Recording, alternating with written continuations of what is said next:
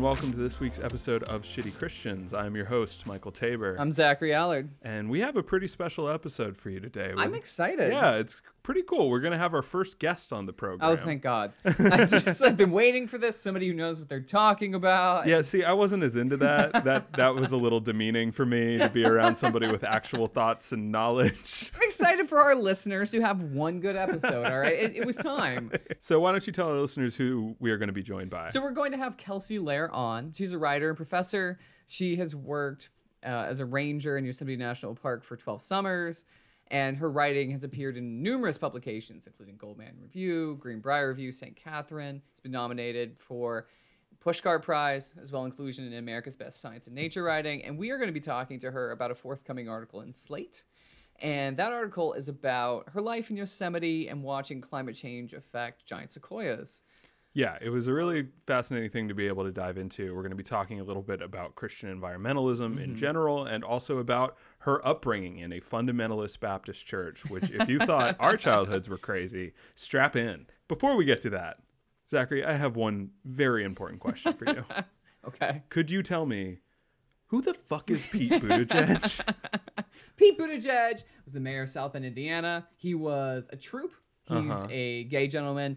He speaks approximately 300 languages fluently. he had a great book list. That's the one nice thing I'm going to say about this dude. This whole episode is that he put out his list of his top books. I, and I, I refuse to believe he read them. Here's the thing I think. I think he just read the New York Times book review and was like, this is diverse. Because that's how Pete fucking thinks. Uh, That might be true. I'm going to take it one step further. He read those seminal works, like My Name is Red, books Yeah. That legitimately changed my life and your life. Totally. And he got exactly nothing out of them. but he read them so he could put them he on the get resume. nothing out of them. He got the ability to show that he was intelligent. So, unfortunately, we have to talk about Pete Buttigieg. I thought he was dead. Uh, he was supposed to be. He was polling consistently like fourth, fifth I in, know. in Iowa. And then all of a sudden he came out and did not win.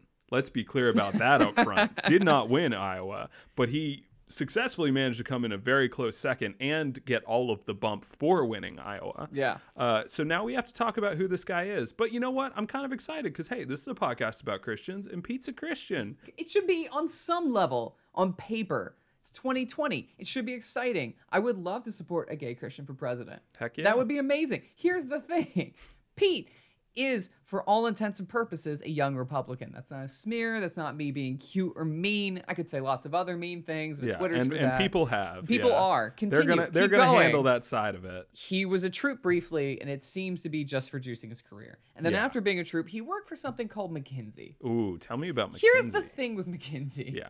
Just as a brief intro for those of you who aren't familiar, many of you probably are at this point. McKinsey's a consulting firm, consulting firm that has been around since the 1920s. There was an Atlantic article recently that basically said McKinsey might be more responsible than any other company for the suppression of wages in the middle class in the 20th century. But while Pete was there, McKinsey was involved in a scandal in Canada for fixing bread prices. They were part of the skullduggery at Enron. A McKinsey consultant went to jail, which is wild. They pro- helped. They work with ICE, and they proposed to ICE they cut food for immigrants. Yes, that are that in was their care. that was something that came out too. Yeah. Uh, and then Pete worked for them, and for a long time was like, "Oh, I can't talk about anything I did Oh, with them, amazing. uh, because I'm I'm under NDAs." I, I have. I can't. You know, the paperwork is just. It's so difficult. Yeah, it's just so hard when I'm running for president to be able to talk about my resume. What I love about that is it's Trump's tax returns all over again. it is. It's Which- a Republican thing. So Pete Buttigieg, also the mayor of South Bend, Indiana. Mm-hmm. Um, every person of color in that city hates him. and if, if, we you could do have one every thing, single person of color from South Bend on our podcast, Yeah. I would do it. You can find some great clips of Pete just being the most awkward oh, around Oh, people that are very righteously angry with Pete, him. Pete correctly has never met a black woman who wasn't yelling at him for the right reasons. Yeah, uh, shout outs to every single Yeah, one of no, them. good for you. Three weeks into his term as mayor, fired the popular black police chief of South Bend, Indiana. Oh, no. Because that man had recorded other police officers being racist and saying racist things inside the Right. Mm-hmm. precinct. So this guy was being a whistleblower, but Yeah. because he technically broke the rules regarding recording other officers. Right. He was fired. It's the most lib shit I've ever heard. Yeah, this- this- rules above goodness will be like the DNC motto. Well, forever. I mean- yeah, I know. Yeah. Use the rules to never have to do any goodness for sure. So Pete, not not great with race relations. Not great with his background. Mm-hmm. Again, military and McKinsey is just like Ooh, that is a, a really combo. rough one too. One of those kills a lot of people, and one of them is the military. You know what I mean?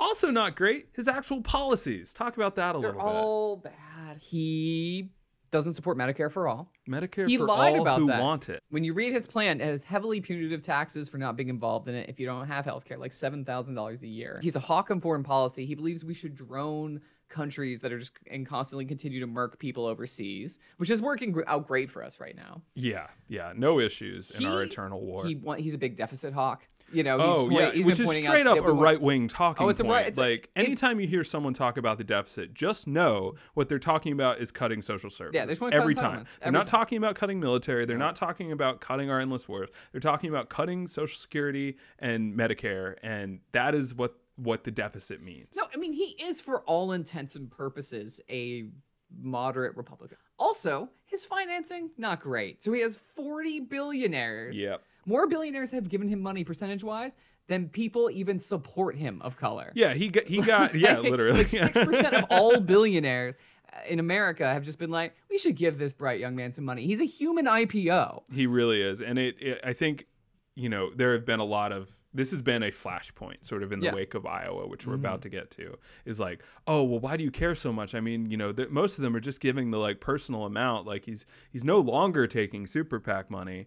Well, he's taken money from billionaires. 14 of them work in finance and investments. So that should tell you right up front how he is going to regulate Wall Street. Most interestingly, uh, Glenn Dubin, who is a finance guy, also very close friends on the record with Jeffrey Epstein. Oh boy. There's a great thread um, from TrueAnon on Twitter about it. But from what, and a great article in Vanity Fair. But essentially, Glenn Dubin has been credibly accused of rape. Several of Jeffrey Epstein's accusers have pointed to him. He's been credibly accused by his own staff of human trafficking, an underage Swedish girl, and he is known to have been on Les Wexner's yacht, Jeffrey Epstein's plane, and that is a Pete Buttigieg supporter. I, in fact, I think it's your typical Pete Buttigieg supporter. he is a bad candidate. He's not even a lib. He's, he doesn't even rise to the level of lib, and I fucking hate libs. yeah. So I think it's important to say that like he put all of his money and effort and Yeah, time and energy into Iowa because he knew that was his only path to relevance, Mm-hmm. uh, which is why I think this probably isn't going to work out for him in the long run. But he certainly had a very strong showing. Let's get to Monday night, shall we? This is genuine. If you have already been following this Mm-hmm. like all week, like you don't need to hear. We're just going to sort of walk people through it. This is for people that have been blessedly ignorant of this horrible process, and they're like, "What are you talking about? People in Iowa? I don't understand what the big deal is." And we're we're here to I like, like corn, rant and rave. Uh, for another t- 15 minutes or so about that. So Monday night, usually in previous Mm-hmm. years, you would expect to get those results around eight or nine. yeah, I mean, we knew who the president was the night of. Yeah, like when Trump is- won in this is not 16. It's not hard. very very quickly it became clear that something was wrong Mhm. and as it turns out there was an app And There's an app for that? there was an app and that app was causing some problems uh, now Okay. i'm going to defer to one austin walker here Okay. Incompetence and rat fucking aren't different when they have the same result uh, and I think that's certainly something that we see with this whole thing. Like, was there incompetence? Absolutely. Is there possibly malicious intent? I, probably, uh, especially given what's happened after the fact. Hey, hey, hey, hey. Anybody could have flown on that plane. So we very quickly realized that the app is having issues. They they've been calling this information in for literally the last 20 years. Mm-hmm. Everyone's like, "Yeah, the app's not working. I guess I'll just call it in." They're waiting on hold for hours. No one's picking up. We get to the next morning, zero results released. Incredible stuff. So Pete Buttigieg hops on a stage and declares victory. I think that is such a telling moment. I think it's a, actually a really important moment. Yeah. Like because what Sanders did was he mm-hmm. released the information he had Yep. that showed him in the lead, but he didn't say I won. He said my people worked too hard for this and for the work that we've done to not let mm-hmm. anyone have anything. So here's what we've got. Pete Buttigieg goes and declares himself a victor immediately picked up by like every outlet.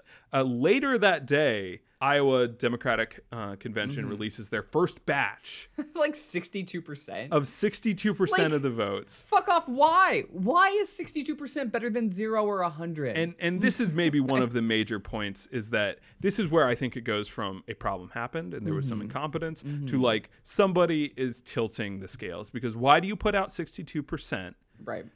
That shows one candidate in the lead when you know it's about to get a lot more complicated than Right. that?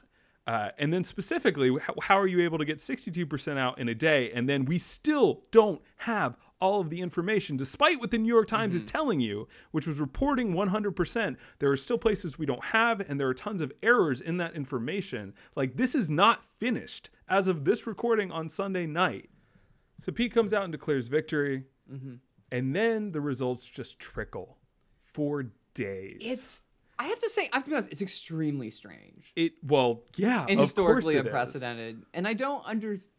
I mean, how else is there to read it? I- Like, is uh, there is there another way to read it other than rat fuckery?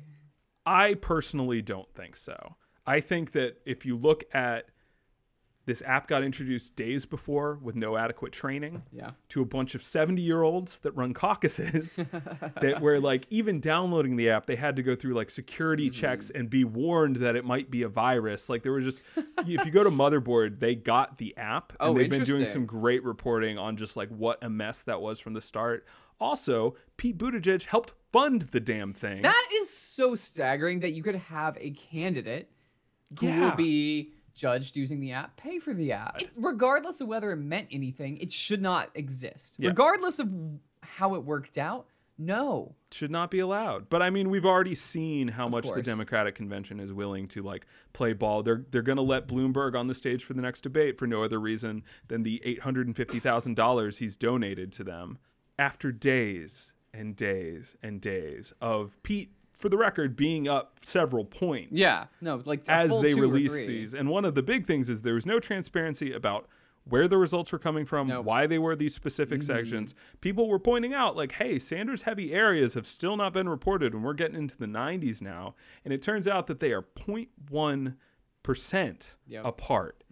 And that 0.1% is not actually reflective of the votes. That's what's staggering. It's reflective of like SDEs. SDEs, which are fictional. Let's just be clear. so, an SDE is just the way that they calculate how many state representatives are going to go and pledge the actual delegates that matter at the state convention. They're they they aren't functionally real. And then also uh, the actual votes. Bernie got six thousand more in the first count. Yes. And we're not going to get into all the things about caucusing, but basically, you pick a side, and if your side doesn't have enough people to be viable, you get to pick another side. Yes. He still stayed up 2,700 votes Yeah. in the second count. No, he he has the most votes. Yeah, and in a like six six or eight way contest, that is absurd. Like. Yeah. that's not insignificant. No, of course. You're only talking about I think 180,000 votes across the whole state. Totally. Um, because again, he- we can talk about how evil caucusing is. Yeah. So he's a couple percentage points up on Pete in terms of raw votes. In terms of which, raw- by the way, one vote should probably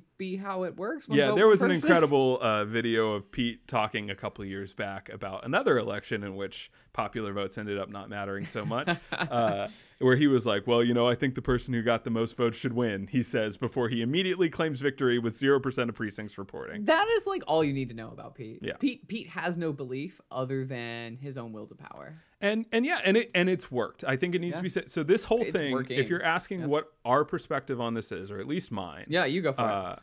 They Mm-hmm. were very canny about how they released this. If you want more proof that the Iowa Democratic Convention uh, Party is not operating in good faith, an internal email got leaked this morning, Sunday morning, Mm-hmm. and that memo said, "Hey, we're not correcting bad math." You can follow Taniel on Twitter, T A N I E L. He's been doing nonstop work finding these inconsistencies. Mm-hmm. It's great. He's pointing out there are dozens of precincts that either claim more delegates than they were supposed to, calculated their math wrong, places where precincts clearly have the wrong information. It was duplicated from another precinct. So you have two precincts getting the exact same reports, which is clearly false. right. No, exactly. It's Uh, like copying a test.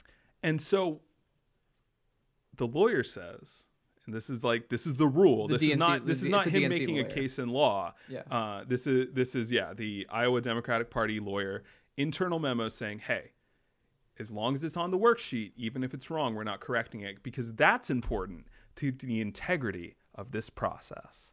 The crime is important to the integrity. The, I mean, at that point, you are literally allowing crime because certainly there's going to be some people Right. that are, if they think, if they know they can get away with it, are just going to add one. Like, Yeah, what are course. you talking about? The integrity of the process would be getting it right, but clearly that's off the table. And what's amazing is that, frankly, one, Pete was man- managed to spike the Des Moines Register poll that came out the week. Was supposed that to come out like the man, weekend he- before. I will say this: maybe he'll be competent at being Yeah. an evil president. Yeah, right. Uh, which is, by the way, the whole complaint about that is one of their pollsters, who was an elderly gentleman, had the screen zoomed in a little too much on his screen, so he may not, on a couple of calls, mentioned Pete's name because he was too zoomed in Yep. when he was reading out the candidates. One guy zoomed in. Handful of calls, maybe they were only able to verify one, tanked the whole poll. That poll, by the way, showed Sanders in the lead and has been in every election previously a very good indicator of who ends up taking the state. Mm-hmm, So it was an important thing. I mean, CNN was going to dedicate an hour I to remember, it, yeah. and that got got spiked it- he got minutes before. Then, uh, just as Bernie starts to close the gap and gets Mm-hmm. to that point one part, and right before he gets the stage to say, "Hey, I won because he did," Yeah. uh, Tom Perez, the president of the Democratic National Convention, hops on Twitter to demand a recount of the whole thing. They spiked Iowa. I know. The whole The state of Iowa. the, the entire state. and We had to retire it to a farm upstate. There's no more Iowa now. Yeah, yeah. Are you happy, Democrats? I, I, I frankly would be happy at me this point. I'm so done with freaking Iowa. I have been struggling to care that Bernie won. To be honest. Yeah, it's You know, hard like- because on some level you want to be like, hey, we did it. We Right. actually did it. We should be celebrating right now. Right. They don't get to take that from us. But also, But Bernie's kinda- not the one that's surging in the polls like Pete is. Yeah, And but they kind of did take that. They did. because Pete has more delegates. Bernie can't win moral victories. No. He can't win moral victories. He has to, and he can't win near ties. And all of the media basically said Pete won. Oh, the yeah. narrative is Pete won. Pete is winning, and then Pete got an enormous bounce in New Hampshire. And my theory is and that it's it's, not going to be enough for him to take New Hampshire, and that those polls aren't very representative because they're intentionally choosing polls that skew older, Yeah. which older is always better for Pete because he is functionally a 70 year old man. I don't know. I, I still don't. I just don't feel very good about Iowa. I don't feel like Bernie won, and I know that that's intentional and that we can still take this thing. We are going to take this. But thing. I, I, I, you know, I, I think they won this round. I do. I, I feel like they won this round, and this is a very important round. So here, here's the thing. I agree with you. They got everything they needed out of it. They got the media coverage. The media immediately pivots off Mm-hmm. Oh, yeah. Biden on onto yeah. Buttigieg. We need super null. fast. We need points out for Biden. Like I don't know where he is. I think he's in the right. wind. I I, I hear he he's called in the mountains with Hillary now. poor Biden. Yeah, like why would you like listen? I don't hate Biden that much. Why would you do that Mm. to him? and it was amazing to watch how quickly the whole machine of uh, mainstream news of, of pro democracy and pro capitalism news, as the New York Times editorial board calls it, was able to pivot so quickly to like, no, no, no, Pete's our guy. Like, we got him, we got him. We are we were always on Pete. Look at our endorsements. It's just all it's both Pete Buttigieg's are the ones we're supporting, the progressive one and the moderate one. So I think you're right to say honestly, honestly, the the and if you're wondering who we say when we say they, we're talking about the Democratic National Convention. Yep, the committee. Uh, Tom Perez uh, very specifically has gone on record about how much he hates uh, Bernie Sanders. He's a how- Clintonista. Yeah, he- and and Clinton actually bought operating power of the DNC in 2015. Uh, you can find out your own information on that. But and the Clinton and Clinton people funded Shadow. oh yeah, By the way, the name, the people that made the app, Shadow Incorporated. Shadow, Incorporated. incredible. I feel like you can't make this up. It's like it's so upsetting. Uh, It, it is. It's like a bad sci-fi film. It really where is, it's just like, though. and this guy's name is Evil McBadface. Like, it's reached a level of parody, particularly when you have a lawyer saying, "No, we have to keep the mistakes because integrity." Like, it's it's beyond the knife, the knife has to stay in the victim for integrity. But here's the thing. Here, here, here are my causes for hope. Pete, his whole plan this whole time was Iowa. And he worked really hard and spent all of his money in Iowa. He does not have a ground game in New Hampshire. He doesn't have a ground game in later states. Pete is banking on establishment coming up behind him. And so far they are, but they have a lot of ground to make up very quickly. Yeah. Second, New Hampshire is not a caucus state. Uh, caucuses, as it turns out, good for Pete for a lot of reasons. uh, but in New Hampshire, if you vote for Bernie, that vote counts for Bernie, and there's never going to be a situation in which it gets taken Right. away, unless this whole thing is somehow even more rigged than it clearly already is. We'll probably Uh. find out. They're not very smart. Three, I think it does actually matter what a clusterfuck this was in the sense that Mm. it reveals to people that maybe think of the Democrats as your friends. Like if you think like, oh, the Democrats are the good guys. Mm, Like the mm-hmm. Democrats are the ones that are fighting for the right thing. Like this is the face of the Democratic Party. No, it really is. And it needs to be said, like Bernie Sanders, there's a reason he was an independent. They like to try to pillory him with that. that's such like, a- oh, he, he hasn't been a Democrat that long. Because of shit like this, it's because the, the DNC and Democrats in general have a corruption problem. Oh, yeah. And so this is the chance. They can do two things. They can either accept the fact that Bernie's going to come in and make some damn changes, Mm-hmm. or we can acknowledge the fact that we live in a system in which we have two political parties that are trying to hurt us. Uh, and at that point, we start making other decisions about how we spend our time and energy. And for the record, minorities agree with that. Yeah, yeah. 47% of the minority population of Iowa voted for Bernie Sanders. He did huge, huge numbers with people that were, you know, uh, immigrant populations working in like the meatpacking districts. And he fought to get caucuses in those places so that they could have a voice, so they could do a caucus in between shift changes, so actual working people would be able to vote and not just people who can pay for babysitters and pay to take a night off and do this thing and not have to worry about the shift they're losing to make it happen. and I'm not speaking for really all minorities there, but th- let those course, votes speak for themselves. And so much of this satellite caucus shit got thrown under the rug Totally. because they called the race before it mattered. And those people who took the time and energy to vote for the person they think would serve them best didn't get heard. Also, I think that is going to be a problem for Pete down the line because he. I hope so. Uh, let's bring it home. We haven't actually talked that much about Bernie Sanders on our podcast. We've joked about being him being our first Christian president, but what's what's your pitch on Bernie, Zach? Like, why is he your guy? You know, the truth is, I think Bernie is not just the best person. You know, I think that's often why some people support Pete. They like who he is, they like his book list. Mm-hmm. I like who Bernie is, but ultimately, it doesn't matter. What matters is that Bernie has the plans, frankly, to help the most people in this country. He wants to abolish ICE. He wants to have a single payer system where medical care is free at point of service. Yep. You can walk into a doctor's office without worrying about your credit card statement. he doesn't like he has talked to literally thousands maybe more of people who are dying because they can't afford their medical care. He wants to stop the war machine. He wants to end our meddling abroad. He wants to repair relationships internationally. He wants to stop bombing random people in poor countries. Bernie wants to abolish ICE for fuck's sake. He wants to he will on day 1 of presidency say what you will about Bernie, on day 1 he will get rid of children in cages. On top of that, the thing about his personal character that is relevant is for 40 fucking years he has said the exact same things. oh man, In- and they love to try to burn him for it. in 1988, he was campaigning for Jesse Jackson, a black dude, as part of his Rainbow Coalition. He created LGBT spaces in Burlington, fucking Vermont. Yeah. He in the 80s. in the 80s, in the 1980s. Obama in 2008 was against gay marriage. Yep. Bernie was pro gay rights in the 80s when it was not cool and there's not a single political party that gave a shit. And so Bernie has been running on all of the things he's currently running on that are super popular that the DNC has basically admitted the entire 2020 batch of candidates stole so much of. Absolutely. Bernie has been doing since the early 80s. Yeah, and the fact that anyone would even claim a Medicare for all position is because of Bernie's 2016 campaign. Much more importantly, Mm-hmm. it's not actually Bernie single handedly because he's the only guy that doesn't promise you this shit on election day. Mm-hmm. What he promises you is a chance to continue this fight. Yeah. And the movement that he is trying to build extends so far beyond every other politician that's telling you, hey man, just cast a vote on November 4th and then I got this. And Bernie knows he's walking into a Senate that's going to be Republican controlled.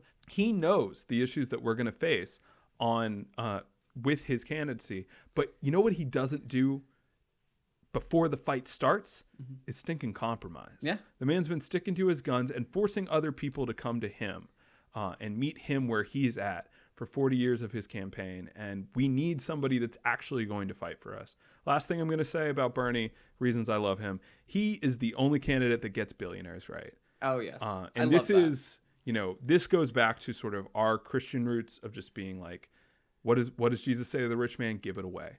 Yep. Um, what do we say to the rich man? We're gonna fucking eat you. Uh, our We're very first episode, Jesus. That's okay. our very first episode, we talked about billionaires owning mountains. Like we are actually being eaten by the rich. And we could end global starvation. We could end uh, Homelessness. homelessness. We could do that all with not even a lot of their money. Bernie's solution for that is by far the easiest option. So we should all get on board with a wealth tax because people are dying in the streets.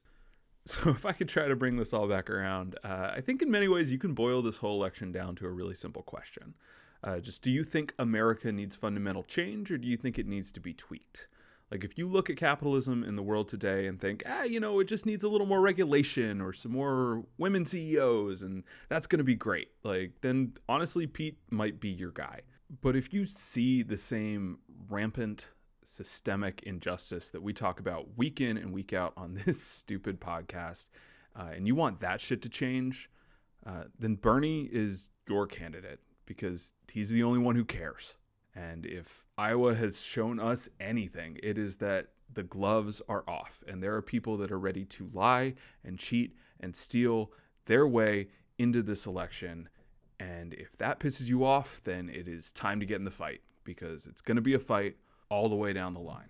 So, with that said, we're going to take a quick break. And when we come back, we'll be speaking with Kelsey.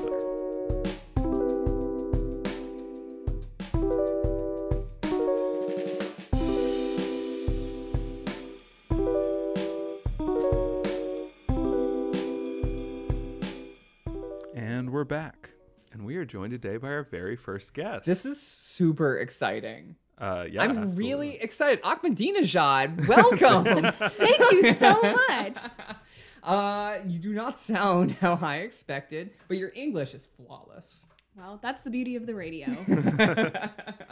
We are joined today by the illustrious Kelsey Lahr. Kelsey is a writer, Christian academic. She's been all over the place, but she has a piece forthcoming in Slate. Kelsey, welcome. Thank you. Great to be here. Happy to have you. Yeah, so we're going to be talking about Christian environmentalism today. We've got a few different things And to other cover mythical that. beasts. Absolutely. yeah. uh, but first, Kelsey, let's get to know you a little bit. So, Michael and I grew up evangelical, predominantly in the South, SBC churches. My dad was all over the place, but mostly not in the fundamentalist loop. There was some overlap. Sometimes we were in him only churches, things Oh, like wow. that. Uh, not very frequently, though. See, we were we were the cool church. We had the electric guitar with the solos. That was that was a big deal. Not just having the electric guitar, but we let that dude rip. So, was there a drummer in a cage? Yes, so we did have the clear. oh man, this is gonna. No one's gonna understand this, but uh, it is such a church thing.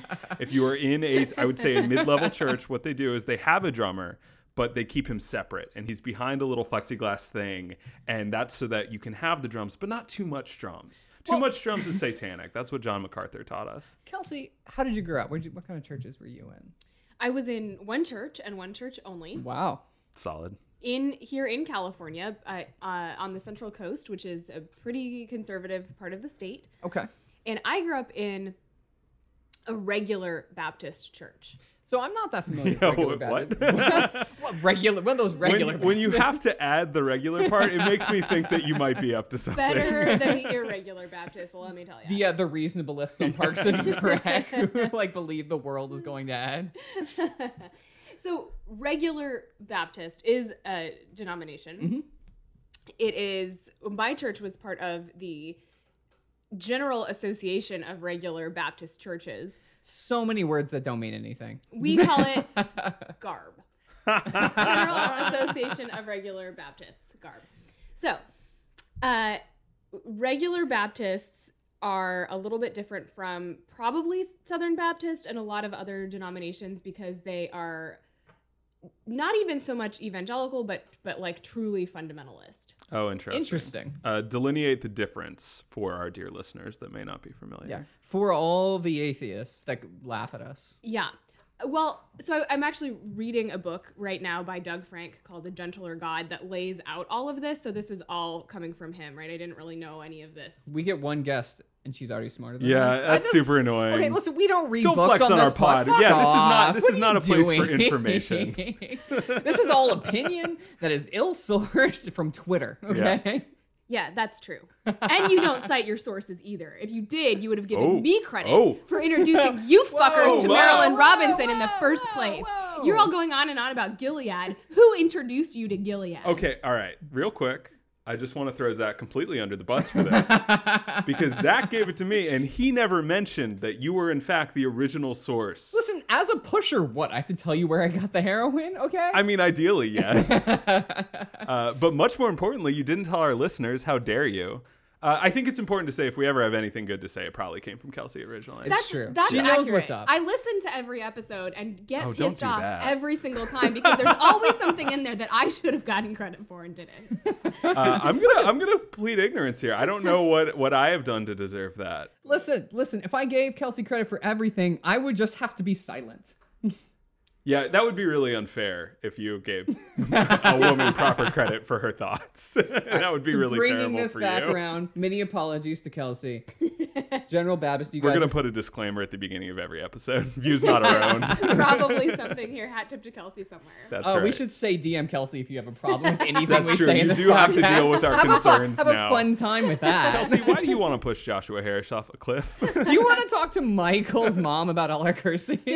Honestly, she would love to have that conversation Yeah, with you you. know, She has as, a lot of thoughts. As a woman on Twitter, I'm not used to having people send me angry DMs. so that'll be a man. new thing for me. Okay, so according to Doug Frank, fundamentalists are, are more separatists. So, Mm-hmm. for example, in my regular Baptist church, you know, there was no dancing. Going to Wow. movies was pretty frowned upon. Wow. Um, absolutely no drinking. Mm, So things that are kind of mainstream, right? It, it wasn't even like we were part of the culture war. It was like we were not a part of the culture. You- Interesting. You, were the original South. You seceded We from, seceded the, from the culture from war. culture. Yes. Wait, so if there's like, if we have Amish on one side of the binary, like how close are you to horse and buggy? How many chairs have you handcrafted? How many horses have have people buggy? How many barns have you raised? I, I wish the answer to all three of those was so many more. yeah, right. So, so according to Doug Frank, kind of in the middle of the 20th Mm-hmm. century, so we're talking post-war, some academics were like not loving the reputation of fundamentalists Mm-hmm. as being all hellfire and brimstone all the time, Hmm. and wanted to be seen as more respectable and more academic. And that was kind of the start of That our- has gone well. I mean, it sounds a little counterintuitive, but then if you think through it, right, it was like, oh, these people actually want to have power in the Mm-hmm. culture. yeah. And they want to do that by being respectable. And so it might have started Mm-hmm. out within academia and then kind of quickly became like, oh, now we want to have power in politics. Yeah, and we see sort of the fruition of that in like Bruce Ashford that we talked about last week of these people that are their whole deal is being involved in the culture and sort of gathering political power. Secretary of State. yeah, absolutely. Yeah. And so part of it was, you know, where it started like, okay, we want to actually publish things that are respected outside of Christian institutions. Like we want to do good science and good research kind of became like we need to be part of the culture so that we can win it. Mm. And so that means we will have drums in the plexiglass cages. That's right. um, and we will make our church services something that will appeal to people in the culture. So we now have purple lighting at our church services. whoa. Uh, we have a drum. We have not just a guitar, but an electric guitar, so that we can be cool. We will talk about the fact that sex is awesome as long as it is within the bounds of marriage. Yeah. And how hot their wives are. Look at his wife. She's hot. so so that was what evangelicalism did right it kind of wants to be it wants to have power and so it in some ways adapts to the culture so that it can be like maybe a little bit cool fundamentalists did not board that train Or any train. They were scared because of the trains are, train. Trains are for harlots Yeah. and rakes, okay? too rhythmic when the train's a rocking. Oh, so so so fundamentalists are like not about adapting to the culture they're about refraining from every part of the culture So how mm. was that for you as a child growing Yeah. up, not having any of this context and just being denied the culture that you presumably had some interaction with? I did right, and and I want to I want to be fair here because my parents are pretty. That's not really what our podcast Okay, is okay. about. Yeah, yeah. Then cut this part out. But um, This is all tawdry libel. my parents are both public school educators, Hmm. right? And like a really common thing at my church was to shit on public education.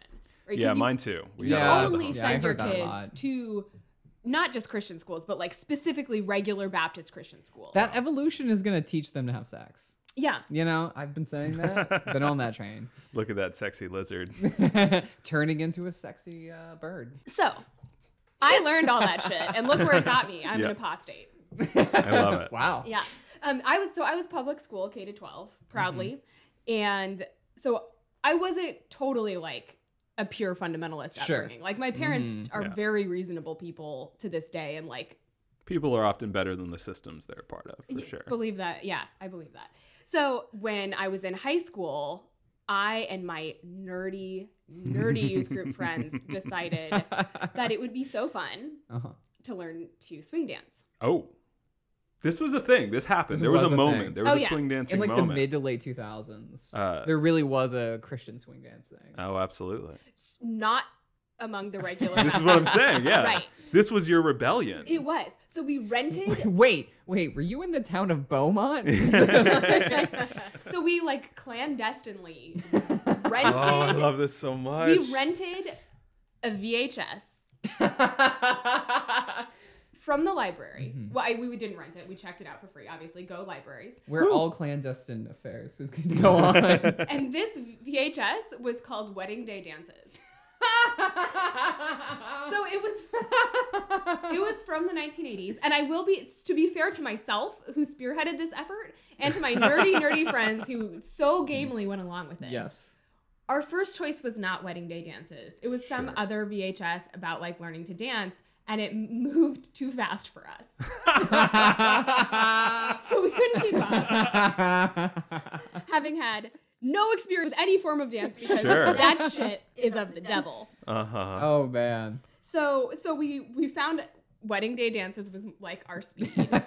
and we went over to my friend's house and we put this video in and we like moved the couches away and we learned And had an orgy. and had an orgy. Yeah, we learned not just to swing dance, but also to waltz. Oh. Wow. Whoa.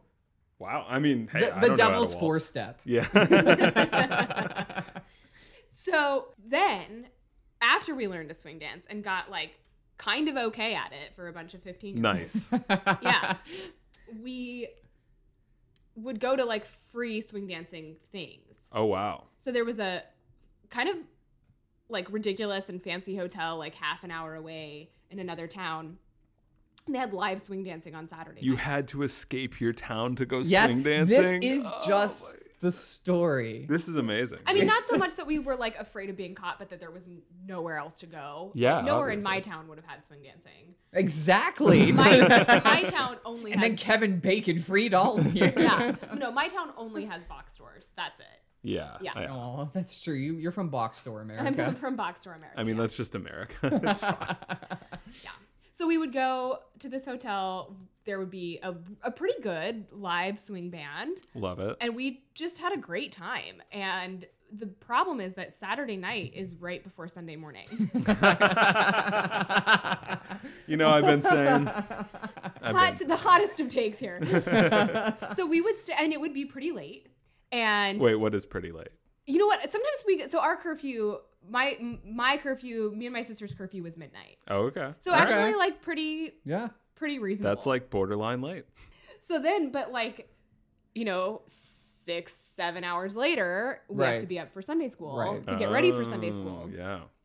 And so we would all come in just like totally bleary after our wild night of You know, swing dancing. Hung over on all that swing. on all that swing, yeah. But it was like this big secret. Like people at ah. church knew that Oh, we were on, all tired, but we felt like we couldn't tell them why. So we actually had this really wonderful Sunday school teacher, Janice. Ah, Aw, Jan. Shout outs Janice. and we we did eventually tell her. We would all come in and she'd be like, "Big night out at the Madonna Inn, huh?" And Midnight at the Madonna Inn is a good title Madonna for something. Yeah, it by is, the way. right? Yeah. That's your memoir right there. yeah. so all that to say, like, this was a really uh, uncommon way to grow up Sure. for people Yes. our age, right? Agreed. Um, but I didn't have any idea that that was the case. Yeah. And I actually had like a, a really great childhood and like rad high school experience. Oh. Like when I talk about, you know, when Mhm. everybody says like they would rather die than repeat high school. Mm-hmm. and like I had a great time. Would you say you peaked in high school? Maybe actually. You went to revivals though, right? Yeah. So, What? so that's the other thing is like I want to just be very clear here that I actually had a pretty happy childhood and an extremely happy teenage Yeah. experience, mostly because of the some of the people at my church, Yeah. mostly my peers, who were Mhm. wonderful and like Yeah. really nice to me. Yeah. Okay, but also Friends is the word for that. The word is And friends. the word is friends. So I did have these wonderful friends. Um, none of them identify as Christians anymore. Um, That's not true. A lot Well, of yeah, because they're swing dancers. But I did have, and I'm realizing kind of recently that I had this experience that is like way more in line with like early 20th century than early 20th 21st century yeah. That's interesting. church going. So, you know, it wasn't it was like really common to have churches that, you know, where drinking was completely not allowed. Mhm. Um and all of these like recreational pursuits were frowned upon Mm-hmm. um, and and re- things like revivals. You know, we would have like a week every summer where a traveling evangelist would come and speak every night, Yes. and it's unclear to me actually now why my family went. Like clearly we were already all saved sure. What were they reviving? what were they actually reviving yeah um i don't i don't know i actually don't know who the intended audience of those revivals really was because it was all hell all the time Yeah, and if you go back to the original, like, sort of revival Yeah. movement in America, like, it was absolutely an evangelical movement in that it was bringing people in, but Billy- that's not really the case. Yeah, Billy Sunday, Billy Yeah. Graham, guys before that with the Great Awakening. It was the idea was intended to call people back to the church. hmm yeah and this was like who the hell would go to this thing if you didn't already go to the church like nobody would waste their time on this Yeah, shit. so what happens? You're there for a week. Paint Just us, a- showing up every paint night. us a picture. every night yeah it's not i mean this isn't like a camp revival No, I right we're not like camping out in the woods and like a you tent. show up to a place Yeah. seven days a week. So, yeah so just right just like during revival week not Revival day camp. Yes. Yeah. So there's one traveling evangelist Yep. who is An alcoholic. a pro- Aw. maybe, but he he and his wife are uh, definitely staying in their RV in the church parking lot. For okay. sure. The I mean, it was all for sure like hellfire and brimstone. Yes. This wasn't all that unique to, and this is another kind of hallmark of fundamentalism Mm-hmm. because evangelicalism kind of Mhm. recognized that like maybe all hell all the time isn't all that attractive to outsiders What? and and doesn't really give you like good standing in the culture. Yeah. It's uh, it's sinners in the hands of a thirsty God now. Yeah, but you like got to slip it in. Yeah. You got to slip it in kind of subtle way. Like I said. because of the implication. yeah. So so it was it was altar calls. It was like you have to be sure t- you could get in a car accident tonight on your way home. Yeah, I definitely Mhm. heard that one. Oh, by yeah. now, So you better make classic sure. one. Yeah. Yeah. So I mean, I probably got saved like so many times Oh, per yeah. year totally. just in case it wasn't real and I was actually going to hell. That was definitely me growing up as well. I dozens, dozens of times. Yeah. I have all the salvations. You guys can't have any. I took them all. Yeah. One percent, one percenter of The one percenter of salvation. It's just me and Kelsey up there hanging out with Jesus. Michael is hoarding all of Jesus' love. you gotta get some of that out. I do remember one of these traveling evangelists had okay. uh he was a ventriloquist. Oh Okay. yes! I I'm so happy. I By just the way- burst into happy tears. Yeah. Yesterday was a lot of sad tears. Mm-hmm. I'm so happy right now. I, I really could not have anticipated that when we said, tell us a little bit about your childhood, we were going to arrive at uh, revival evangelical uh, ventriloquism. Please paint us that picture.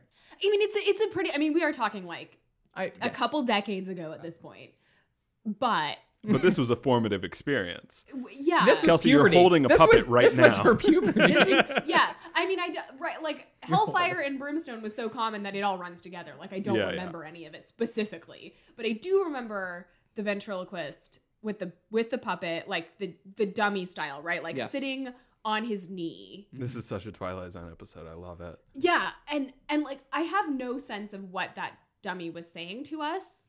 Like no recollection of the point of it. Yeah. Probably to tell us that we could be hit by a car that night. and we better be sure we were really going to go and, to heaven. and you'd be reincarnated as that dummy. yeah. So and, and then the only other thing I remember from that preacher is that he said like if we were not in church and the you know his exact phrase which was not obviously original to him was like if we were not at church every time the doors were open we should probably question our salvation.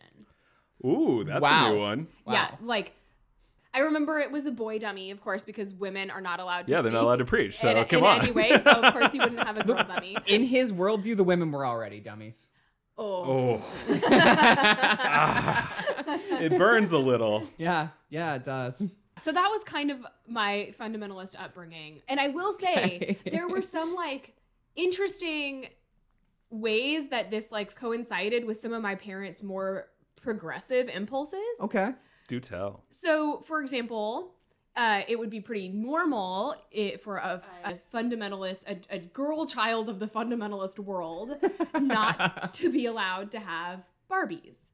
Ah, yeah, yeah, right? yeah. So I was not allowed to have Barbies, n- not because like, oh, these this will like, i- you know, introduce some sex pot ideology into my Mhm. fragile worldview. I mean, it got in there somehow. Clearly. right somehow, yeah.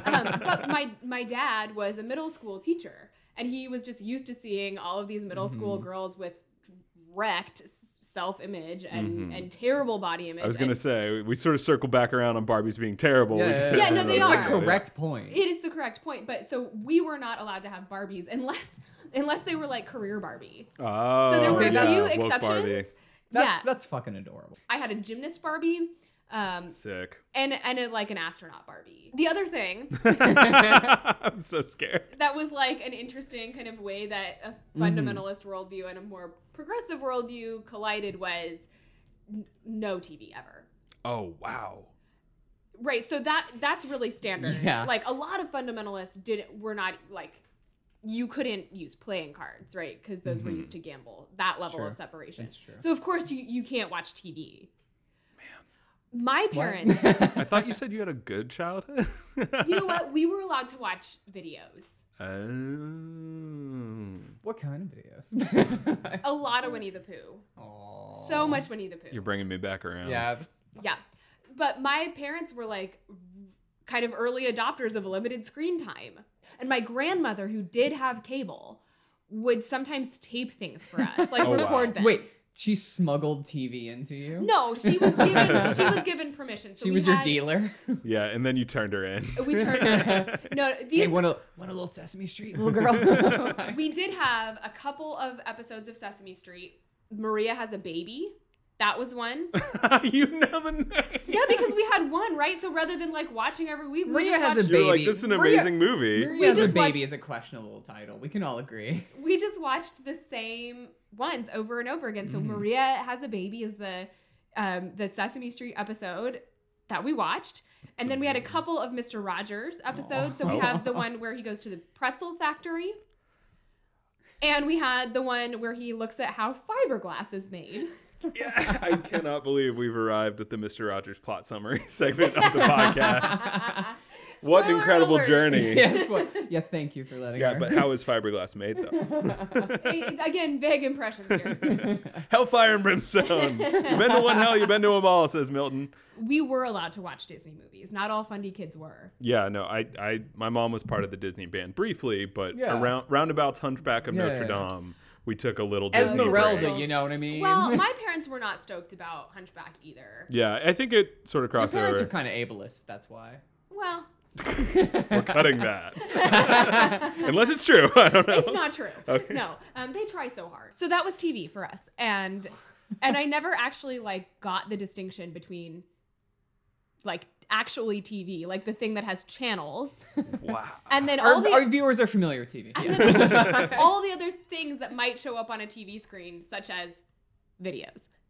Like that was not a, a meaningful distinction to me, literally until probably high school. So, but then eventually, like channels somehow came into our life, um, and so we could watch the Olympics. Magic secular channel. Magic secular channel. Teach me the way of your secular channel. Yeah. So so we so we could watch the Olympics and then we stumbled across The Amazing Race. I watched the shit out of the Amazing Race. So much more current of a reference than I was anticipating when you told this Oh, story. right, because I'm talking about high school, right? Right. this Yeah. is wild. So this is not like my earliest childhood. Right. So we started watching The Amazing Race because it's super clean, like kind of family. I don't know. They had gays on there. Oh, but this was before that though. Okay. Yeah, this was before the gays were Before- on. This Before is, the this Amazing is, Race got This is uh, a traditional Amazing Race, not Solid. civil union Yeah. Amazing Race. Well, so somehow watching Amazing Race caused us to stumble upon, totally by accident, Survivor. Okay, now that is a lot more. So what we're hearing is that the Amazing Race caused you to stumble. I mean, I guess that's that's what where we well, and it caused my parents to stumble because You brought them down with we you. brought it. We brought them down. This yeah. is this is how sim works. Because I'm about know- to start preaching with my ventriloquist Yeah, dummy that's right, right. if now. you're because if you're standing on a chair, it's so much easier for someone on the floor to pull you down than That's for you right. to pull them up onto the chair with you. That's probably what the ventriloquist dummy said, actually. um, so we started watching Survivor, and that became, which is a on actual TV, that was your Rosetta Stone for like culture. but also you can if all your homework is done, if and only if. Then you can watch Survivor, and it just became Wait, Kelsey something could have a little sin as a treat. as a treat, a little tiny bit of secular TV. Yeah. But then even my parents like backslid because eventually it was like, oh, I don't have all my homework done. I still have a little bit of math to do. And my parents like relented to the extent that they let me watch anyway if it was mostly done and I could finish the rest of it during commercial breaks. Okay, so you grew up in this subculture, this world. As an adult, what has this left you with? What do you? How did this break you? Oh, there are so many ways. Um, I, Oh, I, no. I struggle to, to speak or exert leadership, which is from the devil. Uh, and more importantly, I am so impaired at pop culture. Trivia is a real bear. It, well, I mean, trivia about literature, geography, I could rock that shit. Okay. But the, the especially the music round, forget it. Yeah. Trouble.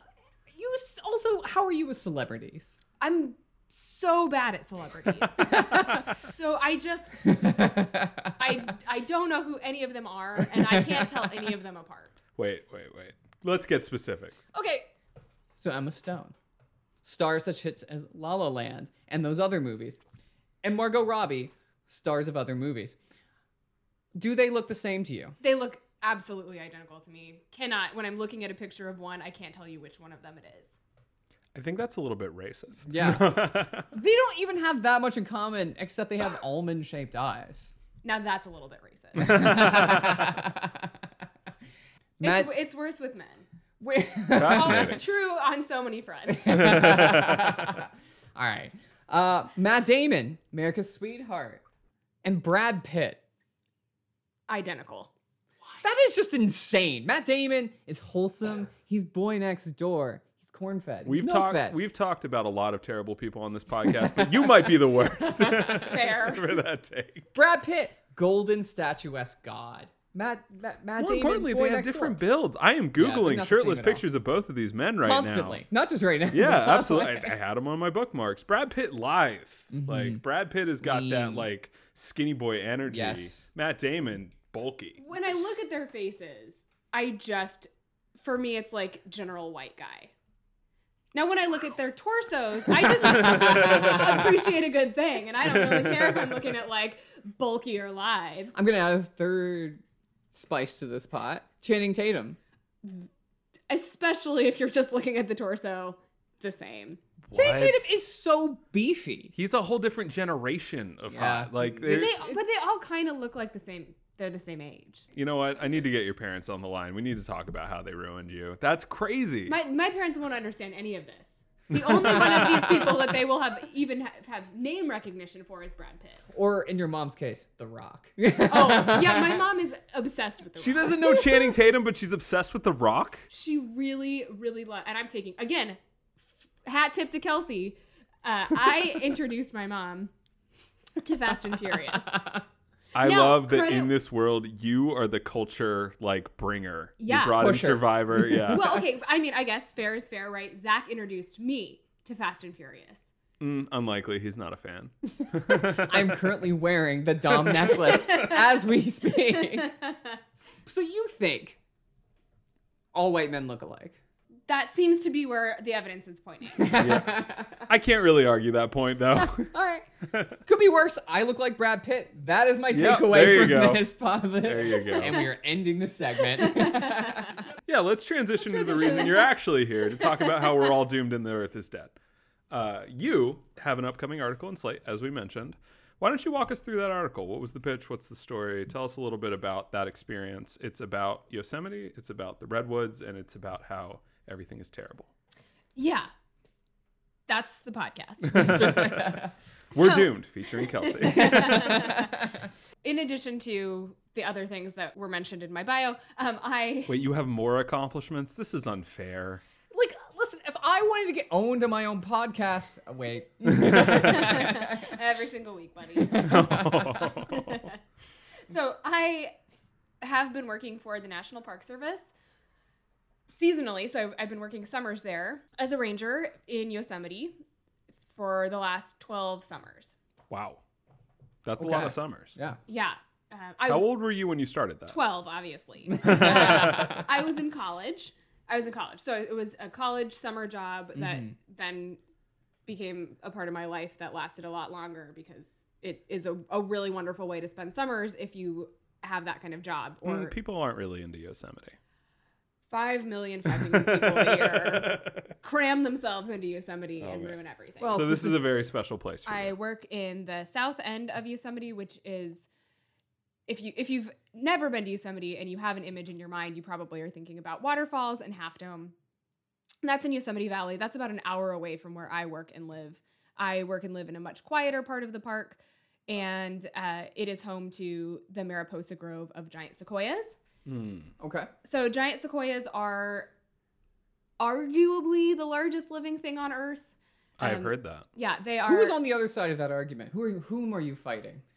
You so don't want to go there, but some Wait, botanists argue that actually quaking aspen are the largest because they are clonal stems of one another. So there might be like thousands and thousands of quaking aspen that look like they're individual trees, but they're all connected at the roots and they make the largest single organism. Those people sounded insufferable. This should definitely be cut. no, we're keeping that, but you're right. I, I do regret asking. so they can be like over 200 feet tall, over 100 feet in circumference at the base, and sometimes upwards of 3,000 years old. Wow. So part of my job is giving guided walks through the Mariposa Grove and kind of helping visitors, telling stories about sequoias and the history of the grove and and you know natural history And how Bernie planted all the first ones. all the first ones 3,000 years ago. What? what when he was only 80. What good thing? What good things has that man not been a part of in history? people like visitors first time visitors to the mariposa grove like see them and cry that's pretty pretty common Wow. actually because they're just so massive Hmm. and they're also very rare there are depending on who you ask um, of 75 anywhere from 65 to 75 groves total depending on what you would count as a discrete grove and they are all in california on the west coast of the sierra nevada between California number one, baby. That's right. one and only. Uh, yeah, only between about 5,000 and 8,000 feet in elevation. Wow.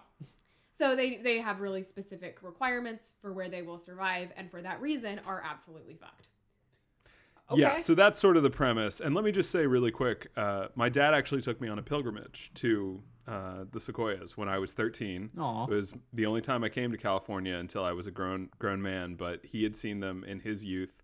And that was an important moment for him. So he, we literally took like a dad and son trip out to Yosemite, and That's we adorable. Uh, tried to hike Half Dome. It was Oh. not a successful Yeah. outing uh, for a lot of reasons, mostly involving not bringing any water. Oh, no. but we uh, took a lot of great other hikes and also uh, went and saw the sequoias. And I, I don't remember crying because it wasn't Star Wars related, so I wasn't going to cry about it. But it was very impressive. yeah. Uh, but the point of this is they're all dying. They're not all dying. Oh, Some good. Everything's fine. Everything's fine. Podcast Cool. over. Some of them are dying for reasons that we understand, okay. and some others of them are dying for reasons that we don't understand. One of my jobs this summer, in addition to like all the normal things like working in the visitor center and leading guided walks through the Mariposa Grove, was photographing a couple of specific different stands of giant sequoias that are dying Okay. Wow. which is if you come on a ranger led program in a sequoia grove, you will for sure hear the ranger say probably these words exactly. Giant sequoias are so good at surviving um, anything that nature can throw at them that they continue to survive and thrive for thousands of years until finally uh, one thing and one thing only kills them their own mass.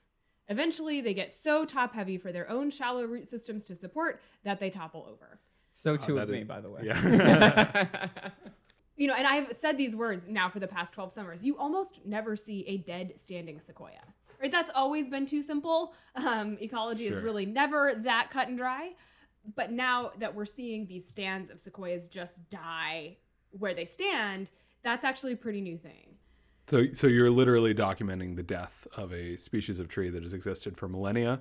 Um, Yeah. So every, once a week, I, I would go to these like marked off GPS points Okay. at the same time of day each week and take a photograph of each of these different stands and then you know label the photos in a specific way and then archive them into the park services like internal drive system.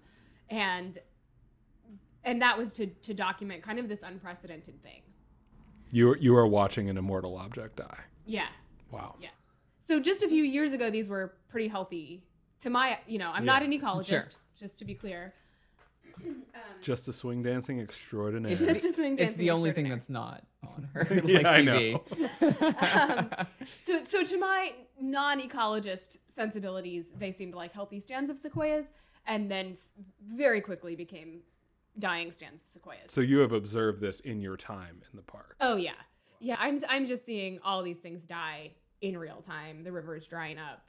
Yeah, I was. Gonna, there are other things we're probably There's not going to cover here, other- but Yosemite is changing at a really rapid pace. Oh yeah, yes, so clear to me since I started working there in 2008. So that was my pitch. Uh, I am watching giants. I'm a I'm a seasonal park ranger. I'm watching giant sequoias die and helping document it. Um, so that was kind of the premise of of my piece for Slate, and also this complicating factor that like talking about things dying due to climate change is really complicated because so I'm not an ecologist. I am actually a climate change communication scholar.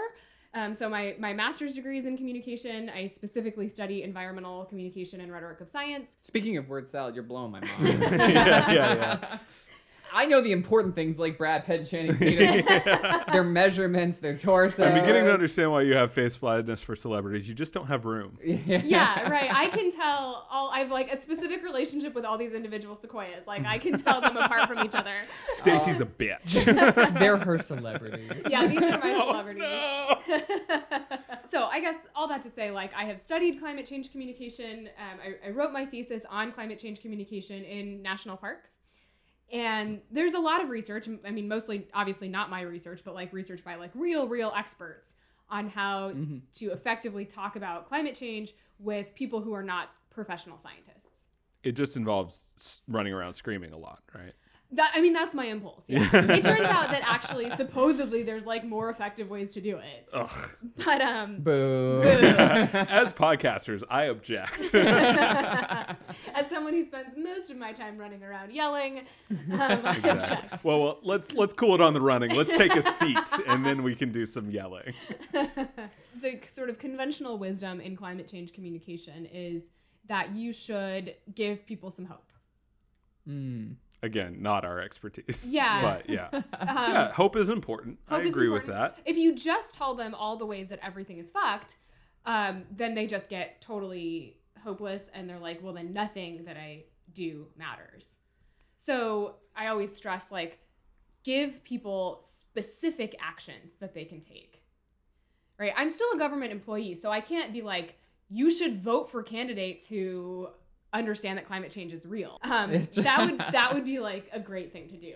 You know, instead, I'm telling these people like you should recycle and uh, turn off the lights when you leave the room and take public transportation. Mm. You know, all of these like individual actions Mhm. uh, because that gives them like something specific that they can engage with when they get home. You know, I tell them, hey, giant sequoias are not really doing well, and then I tell them they should recycle. Mm. And this piece sort of delineates why that might not actually be the answer. Right, that like individual action at this point is you know like it's too late for people to just like start recycling and act like that's going to save giant sequoias. So we're encountering systemic problems that are killing one of the most rare and beautiful things in our world. And our answer is recycle. Yeah, and so I know that like that's a bullshit thing to say. Yeah, you literally describe it as a lie in this piece. I yeah, so I'm telling people like that their actions matter. And I don't really think that I buy that because I think at this point like we're so far gone Yeah. that individual actions are just not you know like 5 Yosemite gets 5 million visitors a year. Mm-hmm. Right? And mm-hmm. so I keep telling myself like 5 million people recycling is better than 5 million people not recycling. But like either way, giant sequoias are I think they're probably doomed. Yeah. Now, I'm not actually a climate scientist or an ecologist. I But did. you did speak to a scientist for I this did. piece, and that was a really interesting moment. I'll, I'll read you the quote because you've been talking for a long time, and I want you to be able to drink that beer. Uh, but you talk to him, and he's he's very. I, I want to say cagey, but I think reticent is the better word because he is a scientist and he understands that even to speak to you, he And he to get works for the government. Exactly. So so even to speak to you, he needs to know that everything that he's saying is backed up by like science, mm-hmm. specifically with mm-hmm. regarding these groves. But you sort of were able to work around him in a really great way because at the end he's sort of talking about like yeah maybe if we make some changes things can work out and you say but do you think sequoias are resilient resilient enough that there's still time for us to figure those things out can the trees really hang on that long he pauses maybe and i think that was like the most human moment Damn. of that interview Damn. where a guy encounters you know just a very basic question of like are are, are these things doomed these things that have Mm-hmm. encountered fire flood uh, all all the great wonders and horrors that living on this earth can bring and has survived all of that to be at this place uh, but are they going to make it Yeah, and he, you know, we had a really, really long conversation, and like a pretty small percentage of that was actually on the record. mm, interesting Yeah. Oh. Right. So, so like, so dish girl got the, So you got no, the because- spill that tea. I do sometimes teach journalism, so I can tell you I absolutely respect the bounds of being on and off the record. Um, again this is a podcast there's no rules baby no journalism No here. rules. we're going to swing dance with ventriloquist dummies after this I try to get at least one truth in the midst of all the lying. and you fail yeah. no one's going to catch it when you say it because it's all nonsense here so so this guy you know he's a real person and Yeah. he loves the sierra nevada he, and he has spent his entire adult life living in the sierra and loving it right and so he you know he said and this was actually not on not off the record so he, he said this on the record um, that like he was worried about just seeming like mechanical heartless engineer guy. Yeah. Um like totally data driven where you know he he described for me a sort of a personal crisis that he had gone through in realizing that his work was never going to lead to the absolute preservation of sort of pre-development pre-industrial revolution Sure. uh, landscapes. Yeah and that he had to make his peace with that. I'm done pretending this i think is a direct quote i'm done pretending like i can predict the future. And so one of his points was like everything is so complex. That like we have climate change but we also have like these restoration efforts and we also have um, you know trail systems and all of these things interact and like it's really hard to say what's killing any specific giant sequoia. So given that like there are not models that will predict to what actual extent giant sequoias are screwed and how soon um, you know all he can really say is like maybe and Mm-hmm. something else that I engage with in, in this piece is um, Jonathan, Jonathan Franzen's yeah essay that came out in September called "What If What If We Stopped Pretending," Mm-hmm. which was published in the New Yorker. And you know, look, every couple of months we have a Jonathan Franzen pylon. We were due for another one, um, and so climate scientists just hated it. So this, freedom was overrated i'm just going to say it now yeah, I don't think that's a hot take. I, I, I like to think Jonathan would agree. so so he's basically saying like climate change you know reversing or stopping climate change is not a winnable battle Mm-hmm. so we have to just focus on these small battles that we can win Mm. And he says and the thing that like got the mo- most hate from actual climate scientists was he's like i have a model and it's in my head. And my mental model says that uh, you know i look around and i see that we're doing nothing and the landscape is already changing and climate change is already happening. And if we are not doing anything we're probably not going to start doing anything. I, I have a lot of affection for Jonathan Franzen, residual and otherwise. Uh, but he did just describe thinking as a model. yeah, he did. And climate scientists were like, "That's not a model. Like, you- this- you're just the way you just like kind of ruminate on things isn't a model." I like that that was what they were upset about. Like, well, I mean, I think they're also upset because if you follow that line of thinking, right, like you end Yeah. up just giving up. sure. And and you know, I I I am a little bit there with him. Mm-hmm. Um, like I feel like maybe individual action isn't going to do a damn thing at this point. Like five million people recycling isn't going to save giant sequoias, even if that recycling actually gets recycled, which is an open question. Sure. And um, but of course, climate scientists like want us to know and need us to know that like every degree of warming is worth fighting. Yeah. And so to just say like we can't do anything about it, let's give up is totally counterproductive. And Jonathan Franzen, you're not a climate scientist, so shut up. Sure. Like that's kind of what their response was on Twitter. Um, their response f- for climate scientists. So I guess I just kind of, even though like I'm, I'm no great Jonathan Franzen fan. Um, I wow. Sorry. Now there is a hot take. Um, Cancelled. I do kind of want to go there with him and, and like Mm-hmm. defend him a little bit because, like, yeah, you know what? I know a lot about communicating about climate change and communicating about science. I am, but I am not a climate scientist and I am not an ecologist. And like, sure enough, I look around and I don't see any reason for hope. Would you say you have a mental model? I would not use those words myself because I have seen what that elicits on Twitter, and I'm tired of being yelled at on Twitter. So, so I'm, I'm like defending him a little bit. Yeah, yeah. That that was an interesting part of the piece for me. Is obviously this is something you're very passionate about, but you're very uh, open to the idea that hopelessness is a real thing in this fight. And uh, your second piece that we're going to talk about a little bit uh, sort of gets into that a little bit more. But first, is there anything else you wanted to say about your original piece? I mean, I th- I don't know if we've arrived at the thesis so much as talked around it. yeah, I mean, I don't yeah. even know. I, I feel like I'm so conflicted that the thesis is, is very ambiguous. Sure. Um, that like I don't know if hope has a role, but like we have, you know, doing something has to be better than doing nothing. Sure. Um, and I think kind of the other piece of it is, um, and my my editor really, I don't know if this should be cut out or not, but um, but my editor like really wanted me to address the role of anger. That like, and originally, you know, I was kind of just like, should we have hope or should we not have hope? And she's like, well, there's more than just hope and hopelessness. Yeah. Um, you know, there's also anger, and like that is the and demanding change, demanding systemic change. Yeah. The, the Green New Deals of the world. Yeah. And and I think there's some truth to that. That like it will take anger and it will not just take 5 million people recycling. Yeah. Um it will take a bunch of people being super angry for a really long time and demanding that basically our entire economy be transformed. Um we we really like cannot sustain consumerism and and really capitalism and Yes. get and like solve climate change. Would you say it would take a big structural Bailey? I would, I would say it would take a big structural Bailey. Yeah, there, there was a great quote uh, in the piece about like how climate change isn't so much an emergency as festering injustice, and this idea that like That so that's not my quote. Just No, to no, be, no, Just yeah, to be sorry. clear, that comes from the he he calls himself the relevant lead author of um, the latest inner what is it IPCC. yeah, yeah, yeah, yeah. I consider report. myself the relevant lead podcaster too. Right? It's a it's a recognized Yeah, it's a term. Yeah, yeah, yeah, yeah. It's relevant lead podcasters. You know, that's like- what that pin on your lapel is.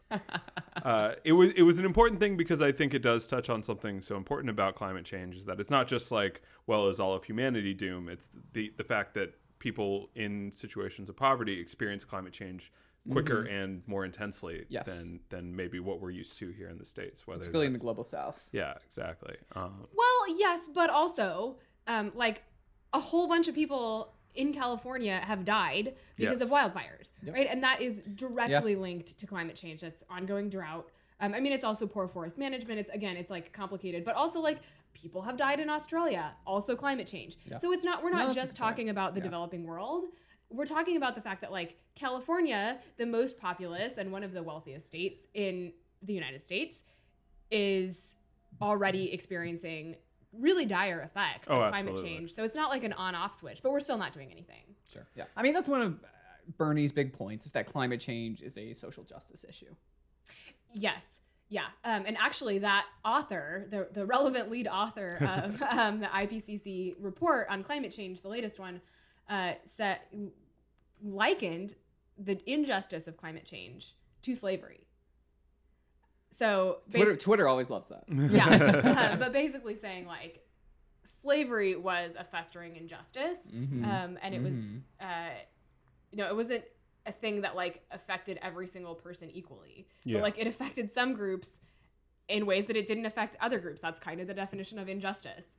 And uh, and we should think about climate changes that way because like it does have an effect on everyone to, to some extent, but like it's not like we're all in this together actually. It's actually like some populations experience the effects of it to a much greater extent than the rest Totally. of us who have the money to be insulated. Yeah.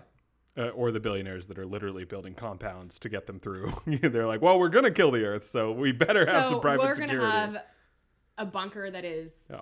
air conditioned like crazy. Absolutely. So you also wrote another piece called uh, "A Climate for Hope" on a blog called Writing America.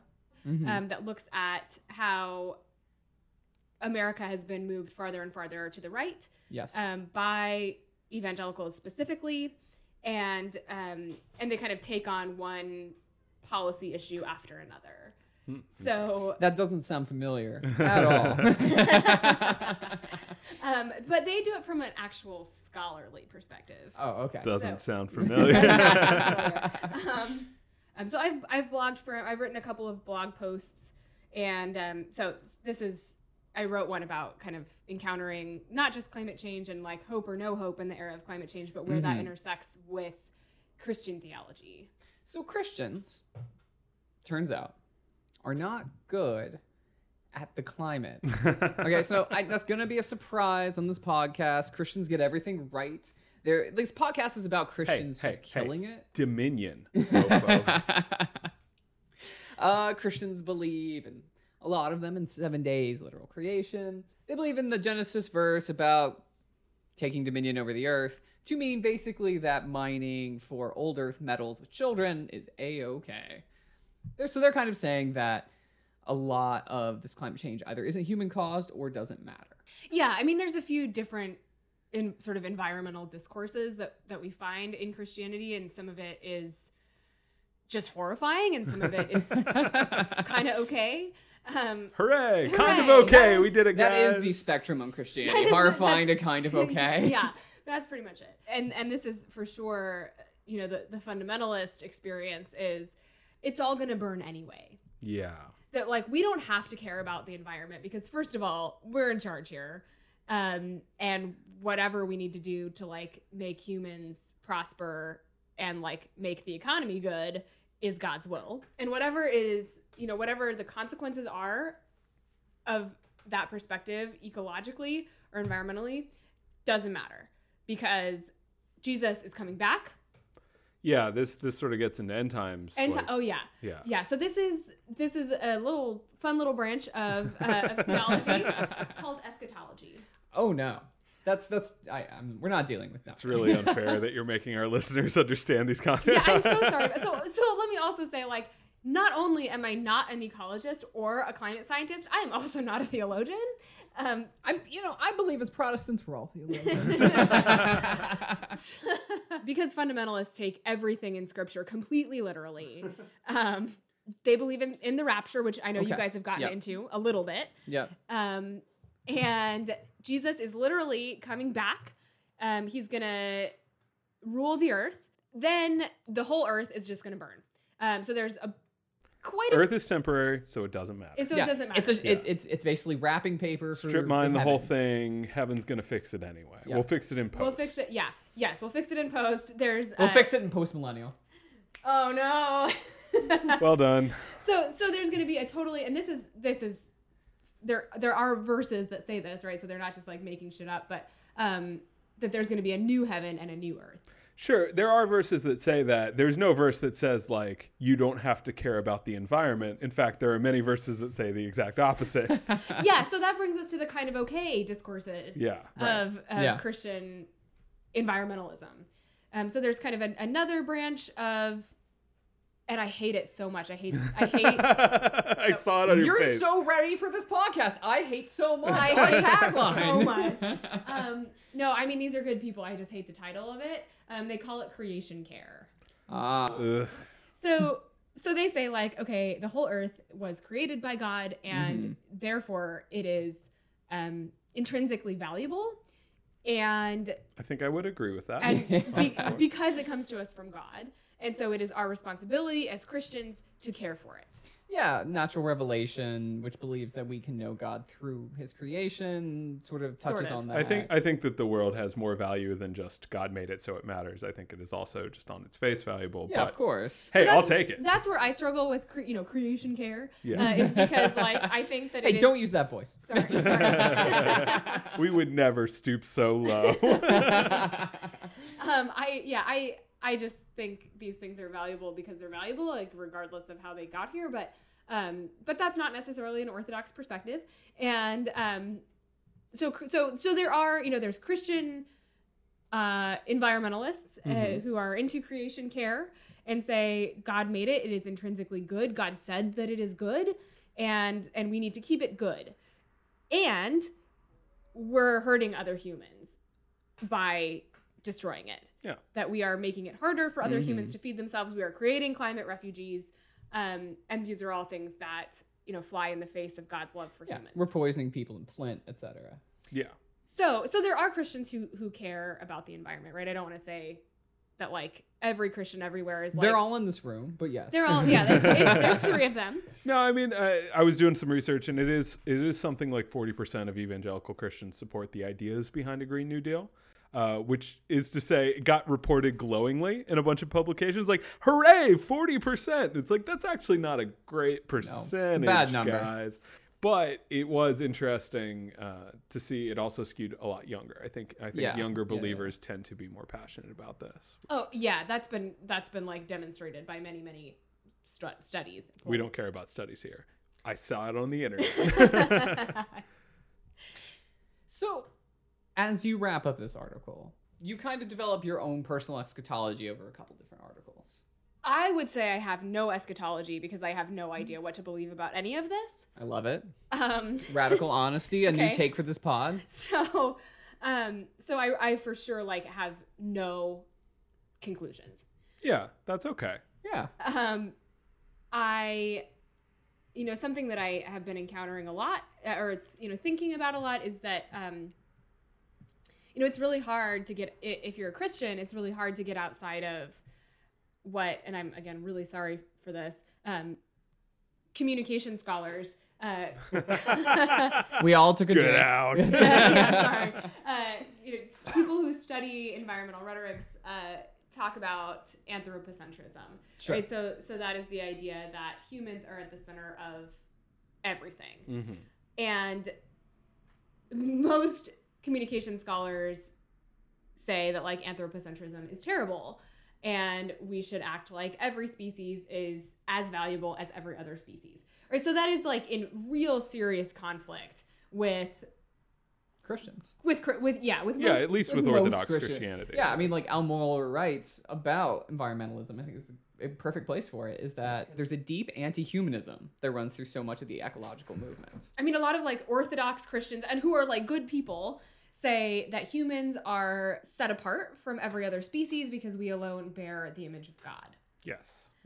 and that like while we sh- can and should care about all of creation um, humans are just fundamentally on a totally different level Jesus co- didn't come to die for the dolphins, so to speak. Right yeah and there you know what there's theologians that say jesus came for the dolphins and every other part of the created world We're not talking about atonement on this podcast. Fuck dolphins. Nope, don't do that.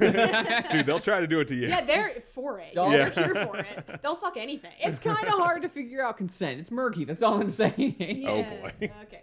Um, so, I, you know, I'm kind of at a point where I'm like straying from orthodoxy in that I am moving away from anthropocentrism. Well, we've never strayed from orthodoxy here, so the pod, the title of this podcast is Orthodox Christians.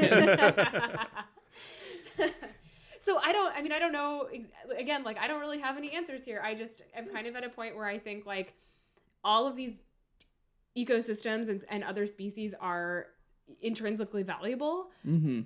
and have an innate right to exist, no matter how they got here. And humans just need to fucking go home and s- stop messing things up for for every other thing. Mhm. Um, and I don't know. I mean, I don't really know exactly how that squares with Christian orthodoxy. I mean, It's great. but even if you even if you just take on the very basic idea that is part of orthodoxy, what what do they say all the time? We're called to be stewards. We have to be stewards. We have to care. We have to care for this world. Like, No, uh, I'm gonna. I think it's a good Yeah, go for for it. it. Christian, this is a typical evangelical response. We will seek to honor. I'm quoting Bruce Ashford again. Hat tip to friend our of the pod. Our problematic fave. uh, I I would certainly be able to tell his torso apart from Matt Damon's. Even I could probably. do. We will seek to honor the Creator, he writes, through our stewardship, taking care never to worship the creation instead.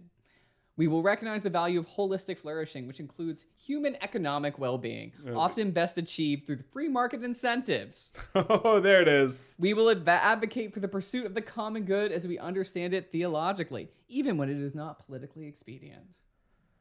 Oh man, uh, what a what a hot take. So that yeah, so that says basically like human flourishing really is what matters here. And to the extent that environmental degradation gets in the way of human flourishing, we should stop. But even then, I think on its face he's lying about that because his solution Yes. is the free market, which is the thing that put us in this mess. Well, it's an insincere solution. yeah, they, at they best. claim to We care can- about human flourishing, but if you care about humanity and its continued ability to survive, we need to take care of the planet. We can take care of the environment only in as much as it calls us to change nothing. yeah, I think that's the more honest take. No, Yeah. that's that's not even the more. That's literally what he's saying. Yeah, and you cannot have sustainability and capitalism. We are always here for a capitalism takedown here on Shitty Christians. This is our bread and butter, baby. So so capitalism just says like growth and consumption, right? Like that's that is mm. the ultimate mm. good in capitalism. Yeah, greed is at the It's very the core only of its being. in capitalism. It's the only good, yeah. So the whole thing with sustainability is that like you actually cannot have infinite growth within a finite ecological system. Yes. What? So eventually you're going to run out of shit. You're just going to use it up and you know capitalists will try to say uh, well the market will compensate for that, right? Like as resources get more scarce, uh, prices will go up. It will Hey, as resources, resources get more scarce, we will harvest more bodies. That is That's like fine. obviously. Obvi- We'll put them in the energy pods, Matrix style. It's cool. So capitalism. So we're getting rid of capitalism. the orthodox belief is that there's a new Earth. That God will make this right. From what you've told me, if you don't mind me saying, we can cut this if you don't like it. But from what you've told me, you don't necessarily think that's true. You think it's possible that maybe humanity ends and the world continues.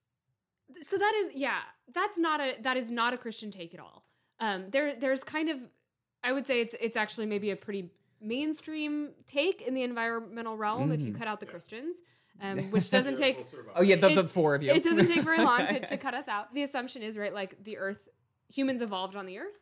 Um, we will cause our own extinction and the earth will continue to evolve without us. Sometimes i think about that. Um, and that is i think for a lot of folks who maybe don't get mired don't have to get mired in eschatology um, that is its own like really grim source of hope. Mm. uh, I think for those of us who think humans are never going to figure it out, like that we will never actually abolish capitalism in time to, to save our own species, or you know the millions of other species that are absolutely screwed because of us, um, that like the Earth's best hope is for us to go extinct. Um, that after us, like maybe something better will come along. So I do, I you know like I don't know, I don't know. I have I, I to be honest, like I don't spend that much time thinking about eschatology because I think the Bible says a million different things about it, and I can't make sense of any of them, and I'm not a theologian. Uh, but I do understand that, like, for a lot of people, there's some hope to be found in the idea that, like, humans are fleeting and the rest of the show is not. Mhm. That, like, something will, something beautiful will outlast us, and and that's where you find your hope. A more hope hopeful Christian take is the idea that like God will make things right in the end and not just like burn everything up, but like give us back everything we've lost. And you know, I not this isn't a normal thing, but like I'm pissed all the time about all of the animals that have gone extinct and all the other things that have just been wrecked like even before I was alive. You know, I think a lot about the fact that my great grandparents got to look up and see the Milky Way every single night. Yeah. And I have to go on a really long, hard backpacking trip to get to a place remote enough where there's not light pollution and I can look up and see the, a Sure. pristine night sky. Right. So I understand that as a source of hope that, like, if there is anything to a restoration theology that, like, God is going to give us back all of these things that we've ruined, pragmatically, that worries me a little, to be honest. Because how is that functionally different than it's all going to burn? Right? Either it's all going to be, it's all going to burn and it doesn't matter, or it's all going to be restored and it doesn't matter. Yeah. And either way, humans are kind of absolved of responsibility. Mm.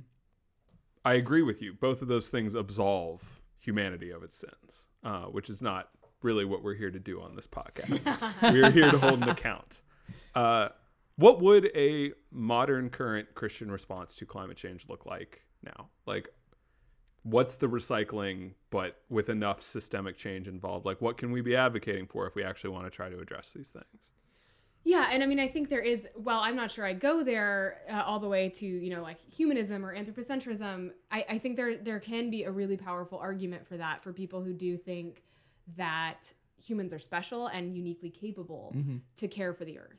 Because Well, we're clearly the ones that are causing the problem. So at least in that sense, we can make changes, and and it might not, it might honestly be too late to fix it. But what are those changes? Like, Yeah. what does that look like? so we can say like currently our actions are making things awful for other humans even if you don't care that much about the rest of the earth and you should but if you don't you know we're still fucking things up for pe- you know people who are being displaced by sea level rise people who are dying in wildfires um, and so if you think that humans have any kind of responsibility to other humans for getting the rest of the of the environment um, Which, for the record, the Bible says. Yeah, do not do like, that. At least if we're in the Christian realm.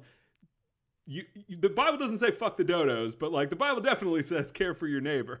Yeah, right. So so even like cutting out the dodos here, right? You can you can be a Christian and say, let's cut out the dodos um, and feed them to the and refugees. feed them to the refugees. Um, that like we are, we we have to stop. Like we have to Yeah.